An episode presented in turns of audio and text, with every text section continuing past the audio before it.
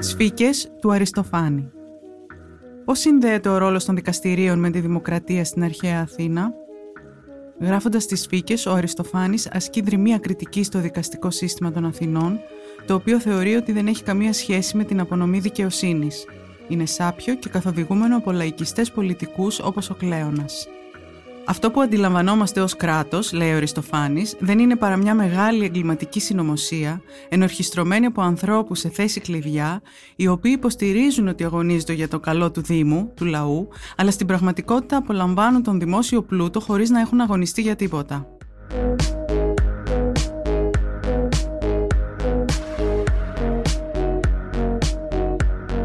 Γεια σας. Είμαι η Λουίζα Αρκουμανέα και είμαι κριτικός θεάτρου. Το podcast αυτό ανήκει στη σειρά με τίτλο «Αρχαίο δράμα Explained», η οποία επιχειρεί τη θεωρητική ανάλυση των έργων που παρουσιάζονται στο Φεστιβάλ Επιδαύρου. Για να μην χάνετε κανένα επεισόδιο της σειράς «Αρχαίο δράμα Explained», ακολουθήστε μας στο Spotify, Apple και Google Podcast. Είναι τα podcast της Lifeo.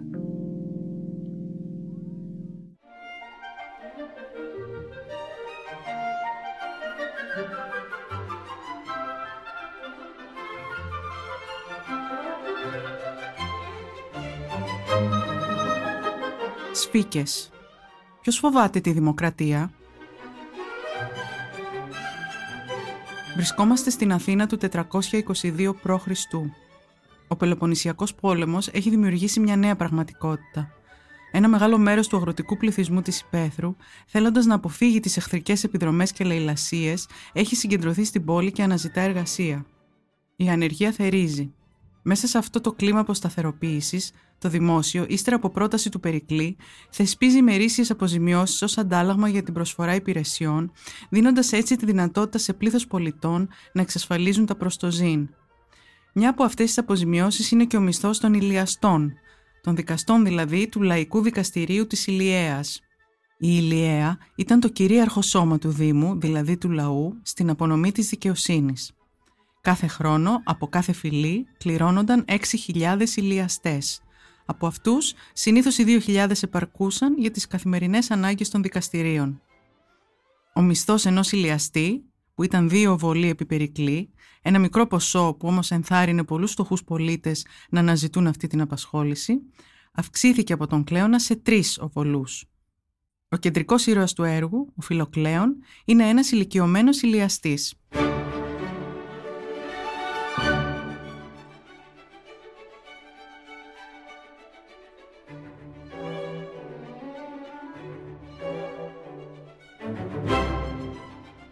Η έναρξη της κομμωδίας βρίσκει τον Φιλοκλέωνα, παρατηρήστε το όνομά του, Φιλοκλέωνα, φίλος του Κλέωνα, φυλακισμένο μέσα στο ίδιο του το σπίτι. Οι δύο δούλοι που τον φυλάνε μιλάνε για εκείνον χαρακτηρίζοντάς τον ως κνόδαλον, δηλαδή ένα άγριο ζώο που δαγκώνει. Στη συνέχεια ισχυρίζονται ότι πάσχει από μια παράξενη ασθένεια, νόσον γάρα λόκοτον, που δεν την έχουμε ξανακούσει και που δεν ανήκει σε καμία από τις συνηθισμένες. Είναι φιλιλιαστής, Φιλιλιαστή εστίν όσου δεις ανήρ, εράτε τούτου του δικάζειν. Δηλαδή έχει πάθος με το δικαστήριο και όσο κανένας άλλος αγαπάει να κάνει το δικαστή, μας λένε οι δούλοι. Για να τον εμποδίσει λοιπόν να πάει στο δικαστήριο με το οποίο έχει μανία, ο γιος του Φιλοκλέωνα, ο Βδέλη Κλέωνας, παρατηρήστε πάλι το όνομα, είναι αυτός που βδελίσεται τον Κλέωνα, τον έχει κλείσει στο σπίτι και δεν τον αφήνει να βγει. Ο Βδέλη Κλέων παρουσιάζεται κάπως σαν το αντίθετο του πατέρα του, δηλαδή είναι σόφρον, εγκρατής και προσγειωμένος. Και έχει ενδιαφέρον ότι ενώ συνήθως η πατρική μορφή εκφράζει την παράδοση και ο γιος την αμφισβήτηση προς το κατεστημένο και προς τον νόμο, εδώ έχουμε την αντιστροφή αυτού του κλασικού σχήματος. Βλέπουμε δηλαδή έναν συνετό γιο που συγκρατεί τον παρορμητικό, ασυγκράτητο πατέρα. Έναν πατέρα ατίθασο, κολπατζή, ανεπίδεκτο μαθήσεως, όπως θα δούμε στη συνέχεια, που δεν βάζει μυαλό με τίποτα. Επιπλέον, και είναι σημαντικό αυτό, ο Φιλοκλέον έχει παραδώσει τον έλεγχο του οίκου στο γιο του, που είναι αυτός τώρα ο κύριος των δούλων. Το σχήμα του Αριστοφάνη όμως είναι πιο πολύπλοκο και δεν εξαντλείται σε μια απλή αντιστροφή, δηλαδή ο ασυγκράτητος πατέρας και ο σοβαρός γιος. Γιατί ο ασυγκράτητος πατέρας και οι φίλοι του, τα μέλη του χορού, οι σφίκες, εκπροσωπούν το παλιό, ένδοξο παρελθόν της Αθήνας. Είναι οι άνδρες που πολέμησαν στους Περσικούς πολέμους, όχι απαραίτητα κυριολεκτικά, αγωνίστηκαν για την ανεξαρτησία της Ελλάδας και γαλουχήθηκαν σε εποχές ηρωικές. Υπάρχει ένας έντονος συναισθηματικός δεσμός μεταξύ του Φιλοκλέωνα και του χορού των ηλικιωμένων δικαστών. Όχι μόνο επειδή οι τελευταίοι έρχονται να τον πάρουν από το σπίτι για να πάνε στα δικαστήρια και τον βοηθούν ανεπιτυχώς να αποδράσει, αλλά κυρίως επειδή η κοινή τους ηλικία και οι κοινές τους εμπειρίες τους συνδέουν με μια παλαιότερη και εξειδανικευμένη στιγμή της ιστορίας της Αθήνας. Οι δικαστές της φύκη, λέει ο David Κόνσταν, μπορεί να είναι ηλικιωμένοι και παλιωμοδίτες, η παλιά τάξη πραγμάτων που η ώρα της έχει παρέλθει, αλλά ταυτόχρονα αντιπροσωπεύουν και την τάξη των φτωχών πολιτών, της Πένεσιν. Έτσι αυτό προσδιορίζονται. Τους ακούμε να ανησυχούν για το λάδι της λάμπας που τελειώνει. Θεωρούν τα ξηρά σίκα πολυτέλεια. Φυλάνε το μισθό τους για αγορά κρυθαριού και ξυλίας. Και αγωνιούν πώς θα καλύψουν τα έξοδα του δείπνου σε περίπτωση που δεν συνεδριάσει το δικαστήριο εκείνη τη μέρα. Ο ποιητής τους φαντάζεται ως φύκες επειδή διακατέχονται από θυμό. Η λέξη οργή και τα παράγωγά της χρησιμοποιούνται περίπου 12 φορές μέσα στο κείμενο για να περιγράψει το ταμπεραμέντο τους, καθώς και συνώνυμα όπως χολή, μένος, θυμός. Διακρίνονται για την οξύτητα του χαρακτήρα τους, είναι ευέξαπτοι, έχουν σμιχτά φρύδια και βλέμμα που καρφώνει. Η αυστηρότητά τους ειδονίζεται με τα βάσανα των κατηγορουμένων και καθόλου δεν νοιάζονται αν οι τελευταίοι θα βρουν το δίκιο τους. Από την άλλη, εξαγριώνονται με εκείνο το είδος κλοπής που διαπράττεται από νεαρούς και αδίστακτους πολιτικούς, με αποτέλεσμα να οδηγεί σε έντονες κοινωνικές ανισότητες.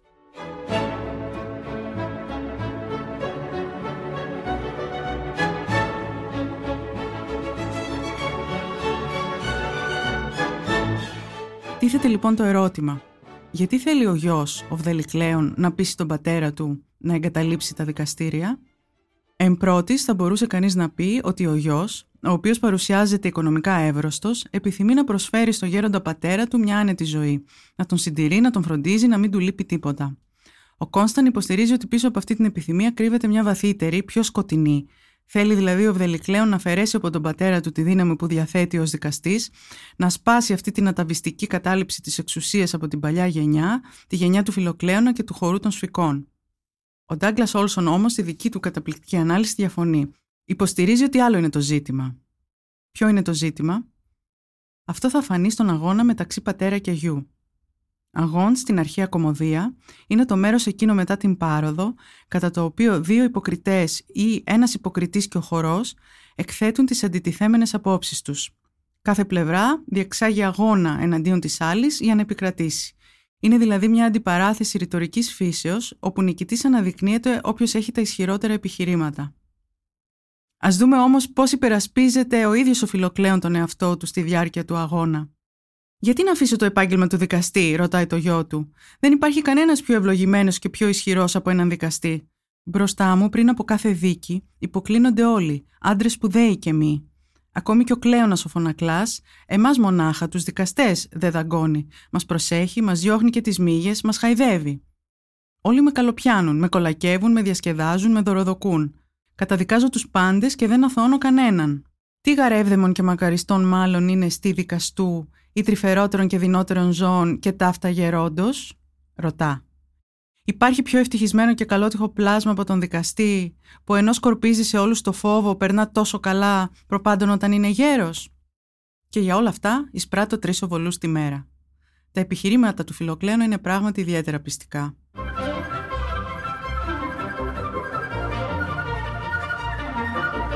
Ο Βδελιχλέον αντεπιτίθεται δυναμικά. Τα δημοκρατικά δικαστήρια είναι μια απάτη, θα πει. Αυτό που διαμείβεται είναι ένα σοου και η έκβαση της δίκης προαποφασισμένη κάθε φορά μέσω δωροδοκιών. Ο Φιλοκλέον και οι συνάδελφοί του είναι σκλάβοι των δημαγωγών, που τους χειρίζονται με πονηριά, τους καλοπιάνουν και τους βάζουν να υπηρετούν τα συμφέροντά τους. Και για να τους ρίξουν στάχτη στα μάτια, τους δίνουν και έναν πενιχρό μισθό. Η δύναμη και η δόξα της Αθήνας, όλος της ο πλούτος, συνεχίζει ο Βδελικλέον, δημιουργήθηκαν από ανθρώπους σαν τον πατέρα του, που αγωνίστηκαν σε σεριά και θάλασσα ενάντια στην περσική εισβολή. Άρα, ο πλούτος αυτός ανήκει σε εκείνους, ανήκει στο λαό. Όμως ο λαός δεν τον εισπράττει, τον εισπράττουν οι δημαγωγοί και οι κόλακες φίλοι τους, οι οποίοι πλουτίζουν όχι μόνο επειδή βρίσκονται στους καταλόγους πληρωμών του δημοσίου, αλλά και επειδή λαδώνονται. Με λίγα λόγια, λέει ο Βδελικλέον, η Αθηναϊκή Δημοκρατία δεν είναι ακριβώς δημοκρατία. Γιατί το λέει αυτό;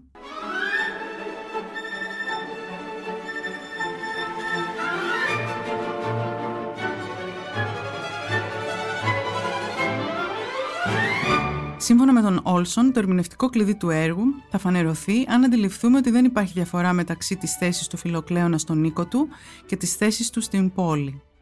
Και στις δύο περιπτώσεις, ο γεροδικαστής παρέδωσε τον έλεγχο των υποθέσεών του σε κάποιον τρίτο, ο οποίος παίρνει όλες τις αποφάσεις εκ μέρους του, αφήνοντάς του μια ψευδέστηση ελευθερίας και αυτοδιάθεσης.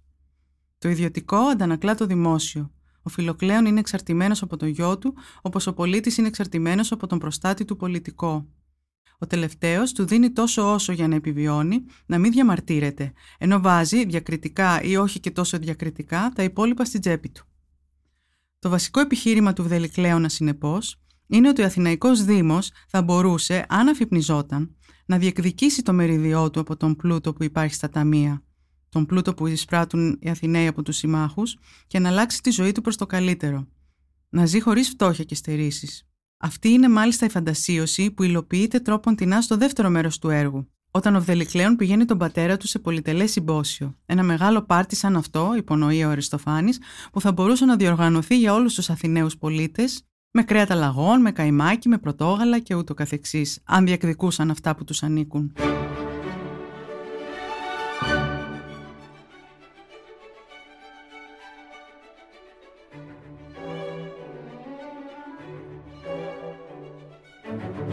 Να πούμε τώρα δύο λόγια για τη δίκη του σκύλου, μία από τις πιο σπαρταριστές σκηνές των σφικών, εκεί όπου ο Αριστοφάνης βρίσκει εκ νέου ευκαιρία να χλεβάσει τον Κλέωνα. Αν υπήρχε ένας ισχυρός άνδρας στην πολιτική σκηνή της Αθήνας στη δεκαετία του 420 π.Χ., όταν γράφονταν δηλαδή οι σφίκες, αυτός ήταν αναμφισβήτητα ο Κλέον. Υπήρξε ο στεναρότερος αντίπαλος του Περικλή και απέκτησε ακόμη μεγαλύτερη δύναμη μετά το θάνατο του τελευταίου το 429 π.Χ. Αν και δεν ήταν ακριβώς παιδί του λαού, ο Κλέον προερχόταν κατά πάσα πιθανότητα από αξιοσέβαστη οικογένεια και αντιπροσώπευε τη νέα γενιά πολιτικών ανδρών που αναρριχήθηκαν στην πυραμίδα της εξουσίας, χωρίς να βασίζονται στην αριστοκρατική καταγωγή τους ή στον κληρονομημένο πλούτο τους. Όπλο του ήταν η πυθό, καθώς και η αιμονική ή αιμονικά προβαλόμενη αφοσίωσή του στο καλό του Δήμου. Ο Κλέον δεν ήταν καθόλου τυχαία περίπτωση. Γράφει γι' αυτόν ο Θουκυδίδης ότι όχι μόνο ασκούσε τη μεγαλύτερη επιρροή από όλους στο λαό, αλλά ότι ήταν και ο πιο βίαιος άνδρας στην Αθήνα. Εναντιονόταν με μένος σε οποιονδήποτε τολμούσε να θέσει αυτόν υπεράνω του κοινού καλού και ήταν τόσο παθιασμένος ώστε, σύμφωνα με τις πηγές, σε κάθε ομιλία του στην εκκλησία του Δήμου φώναζε και ανασήκωνε τα ρούχα του, περιφρονώντας όλους τους κανόνες του δημόσιου ντεκόρου. Ω γνωστόν, ο Κλέον και ο Αριστοφάνης ήταν θανάσιμοι εχθροί. Ο ισχυρός άνδρας οδήγησε τον κομικό ποιητή στα δικαστήρια με την κατηγορία ότι στην κομμωδία του με τίτλο Βαβυλώνη ο συγγραφέας είχε συκοφαντήσει όχι μόνο τον εν λόγω πολιτικό, αλλά και την Αθήνα ολόκληρη. Το έργο αυτό δεν έχει διασωθεί. Στο επεισόδιο της δίκης του σκύλου στις Φίκες, ένα σουρεαλιστικό κρεσέντο του έργου, ο κυδαθηναίος σκύλος κατηγορεί έναν άλλο σκύλο, το σκύλο Λάβη από τις εξονές, ότι έκλεψε το σικελικό τυρί από την κουζίνα.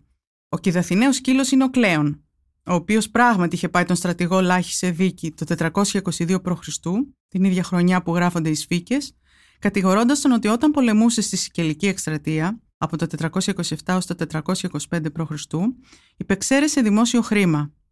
Προφανώς, λέει ο Όλσον, ο Αριστοφάνης υπονοεί ότι το μεγάλο μαράζι του κυδαθηναίου σκύλου, του κλέωνα δηλαδή, είναι ότι εκείνος δεν έφαγε κανένα κομμάτι από το σικελικό τυρί που έκλεψε ο σκύλος Λάχης.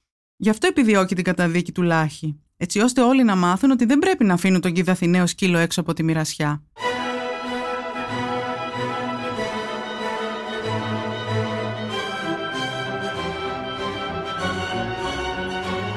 Μέσω της δίκης του σκύλου αλλά και μέσω της επιχειρηματολογίας του στη διάρκεια του αγώνα, ο Δελικλέων ασκεί μία κριτική στο δικαστικό σύστημα των Αθηνών, το οποίο, όπως υποστηρίζει, δεν έχει καμία σχέση με την απονομή δικαιοσύνης. Είναι σάπιο και καθοδηγούμενο από λαϊκιστές πολιτικούς όπως ο Κλέονας. Το κράτος αυτή τη στιγμή, λέει ο Αριστοφάνης, δεν είναι παρά μια τεράστια εγκληματική συνωμοσία, ενορχιστρωμένη από ανθρώπους σε θέσεις κλειδιά, οι οποίοι υποστηρίζουν ότι αγωνίζονται για το καλό του Δήμου, του λαού, αλλά στην πραγματικότητα απολαμβάνουν τον δημόσιο πλούτο χωρίς να έχουν αγωνιστεί για τίποτα.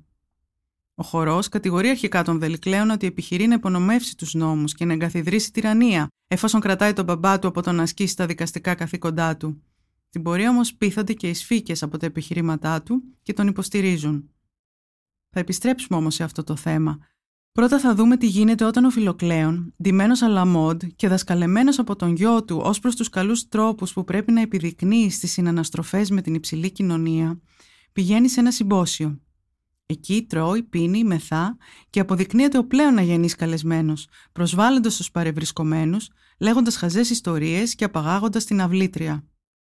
Ω εδώ μπορεί να ισχυριστεί κανείς ότι εκδικείται όλους όσους έτρωγαν και έπιναν εις βάρος του τόσα χρόνια ή διασκέδαζαν ερήμην του. Αλλά όταν βγαίνει στον δρόμο μετά το πάρτι, αρχίζει να κοροϊδεύει και να χτυπάει απλούς πολίτες. Σπάει στο ξύλο μια αθώα αρτοπόλησα και στο τέλος ρίχνει κάτω τον ίδιο του το γιο.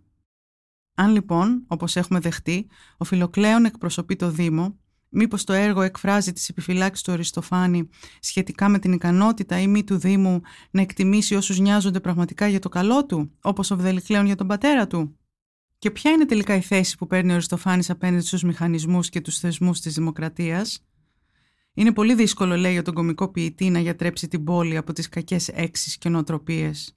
Στο πρώτο μέρος της παράβασης, Υπενθυμίζει με παράπονο στους Αθηναίους θεατές ότι τον αδίκησαν στο παρελθόν, καθώς τους στέρισαν το πρώτο βραβείο, όπως έγινε με τις Νεφέλες.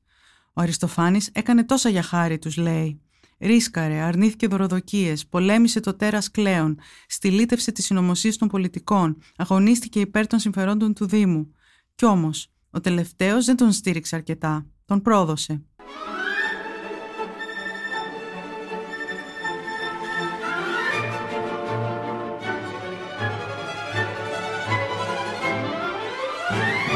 Κατά καιρούς, ο Αριστοφάνης έχει κατηγορηθεί από μελετητές του ότι εκφράζει μια μάλλον συντηρητική πολιτική θέση και ότι στέκεται με καχυποψία απέναντι στο Δήμο.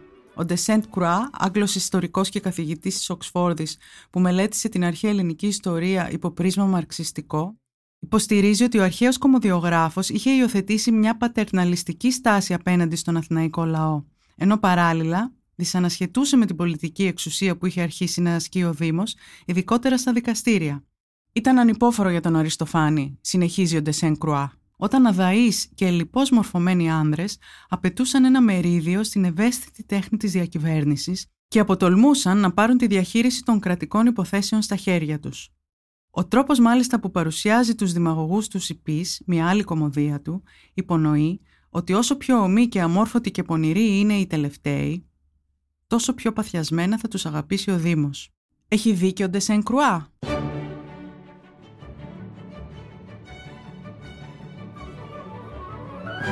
Όλσον συμφωνεί εν μέρη. Το πορτρέτο του αθηναϊκού λαού, όπως και οι αγραφείτε στι φύκες, δεν είναι ιδιαίτερα κολακευτικό. Ο Δήμος κινείται πέρα δόθε σαν το εκρεμές, είτε γίνεται αντικείμενο εκμετάλλευσης από εκείνους που βλακοδώσει υιοθετεί ως αρχηγούς, είτε ξεσπαθώνει εναντίον εκείνων που προσπαθούν ευσυνείδητα να τον βοηθήσουν. Ο Αριστοφάνης λοιπόν αμφισβητεί την ικανότητα του Δήμου να διαχειρίζεται μόνος του τις υποθέσεις του. Τι σημαίνει αυτή η κριτική, Κατηγορεί τον Κλέωνα και τους συμμάχους του ότι απογύμνωσε το λαό από την αληθινή δύναμή του, καθώς και από τον πλούτο που όφιλε να συνοδεύει τη δύναμη αυτή. Και κατηγορεί το λαό ότι έπεσε θύμα ενός δίθεν δημοκρατικού οράματος, του Κλέωνα και άλλων δημαγωγών, που λειτουργεί τελικά εις βάρος της δημοκρατίας, όπως αυτό φαίνεται από τον διεφθαρμένο τρόπο λειτουργίας των δικαστηρίων. Για ένα μετριοπαθή δημοκρατικό όπως ο Αριστοφάνης, το να επιτεθεί εναντίον του Κλέωνα αποκαλώντας τον ψευδοδημοκράτη ενήχε μεγάλο ρίσκο, Όμως ο Αριστοφάνης είναι για μία ακόμη φορά αποφασισμένος να μην κρύψει το κεντρί του.